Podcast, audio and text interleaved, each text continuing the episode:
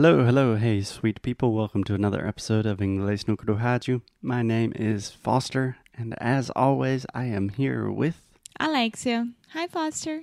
Hey, Alexia, how are you doing today? I am fine. What about you? I'm doing well, a little bit tired, but ready to go. Yes. So, today on the show, we are continuing the theme or the topic of really using questions as a tool to improve conversation Yeah. and to improve English more generally. Because when you really think about it, questions are the backbone of all conversation. It's really hard to have a conversation without questions. Yeah. So it's a great place to start. It's a great place to give you a little bit of motivation, inspiration. So let's do it. Yesterday, I asked you a question. Today, you're asking me one. Yes, I am. Go for it. So, Foster, what was something that was cool when you were young but isn't cool now? Oh, man. Should really take time to think about answers before we turn on the microphones. Okay, let me see if I understand the question clearly. What is something that was cool when I was young, but's not not cool anymore? Yeah. Pretty much everything. um. Okay, so I'm thinking about like trends. Yeah, me too. Yeah, like something I'm imagining myself in elementary school. What is something that everyone did that nowadays seems ridiculous? Like fashion related or toys related. Yeah. Okay. I already have a good one. Okay. Okay. Um, I don't remember exactly what age this was. I would say approximately 10 to 13 years old. Mm-hmm. But there was a period, like a several year period in my life, where all of the cool kids in my elementary school, we all wore Hawaiian shirts. It is so gringo. Do you know what I mean when I'm saying Hawaiian Uh-huh. shirt? Can you describe? Everyone knows it because we use the same term. Yeah. like super floral and with um very intense colors and nothing matches because you don't have anything that matches that. Yeah, but this is different.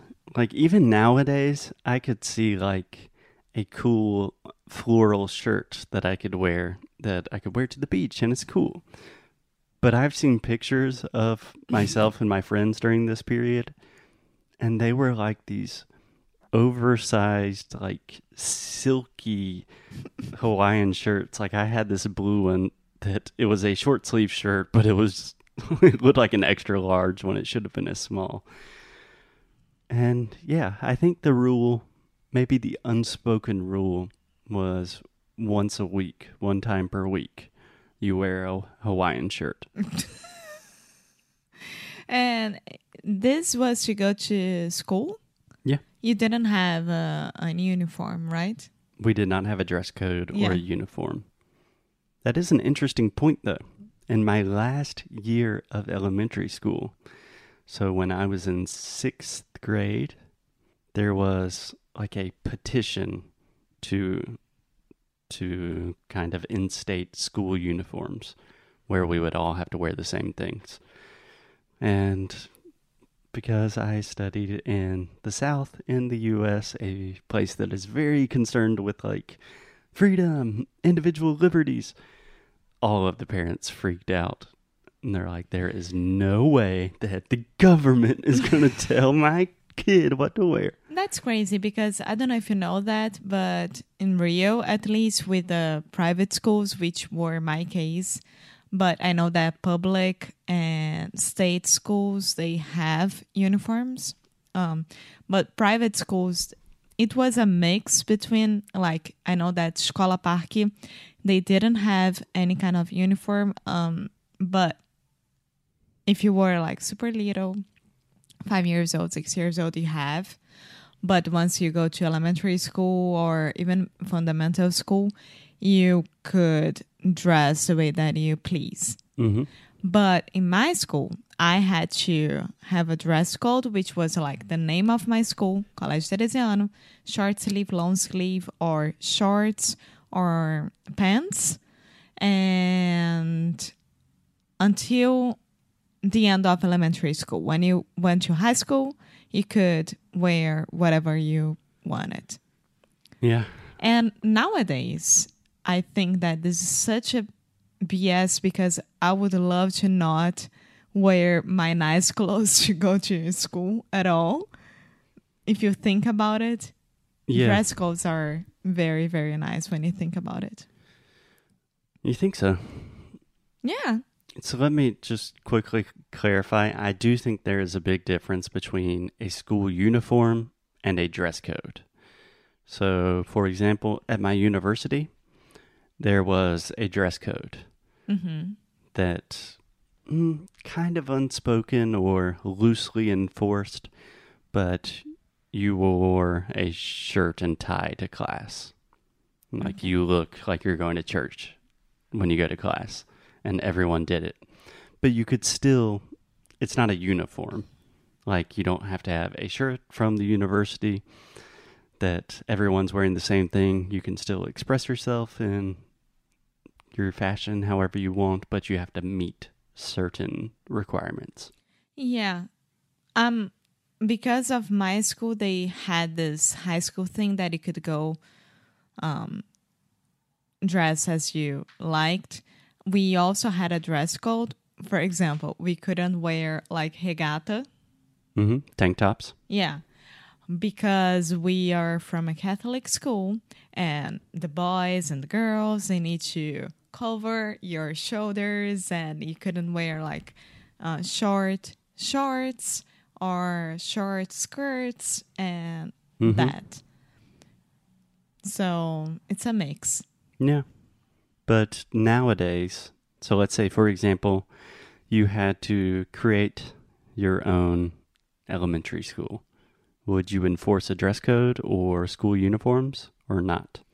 I think that nowadays it doesn't matter because I would buy like one shirt for each day, a color different for each day, A different color a for each different color for each day, and like three pants and two shorts, and that's it. I wouldn't at all wear my nice clothes to go to high school or whatever at all.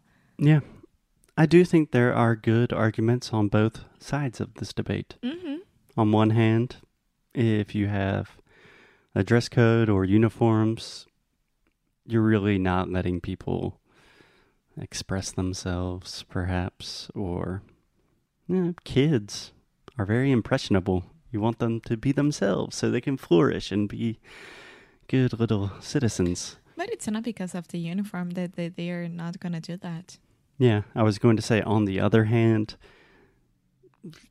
I mean, just like fashion, that gives kids so many reasons to judge other kids, to bully other kids. A lot of young children perhaps cannot afford clothing that meets dress codes and Yeah. stuff like that. Yeah, yeah. I haven't thought about this in years. Yeah, I know. I know that. Um, and I thought about it because here in Porto, when you go to university, it's a second year, you had to dress as like Harry Potter. Yeah, same as my university. Yeah. So yesterday I was walking around and then I saw two kids with tie and sh- white shirt and then the blazer and then the girl with the meia calça uh, tights hmm and with the cape. Yeah. In general, we would not say cape. Um, we would say a gown or a robe. And yeah, Mhm. and I was looking at it and was like, this must be so um, hard to go around the city and walk with all of that. And it's a hot day. And I mean, I would be so mad about it. yeah. If I had to start a school tomorrow, I know exactly what I would do with the dress code. Hawaiian shirts all day, every day. Good for you, Foster. Okay, guys, I think that is good proof that asking simple questions. Alexia asked a question, "What was cool when you were a kid and not as not anymore?" Pretty much everything I did as a young child.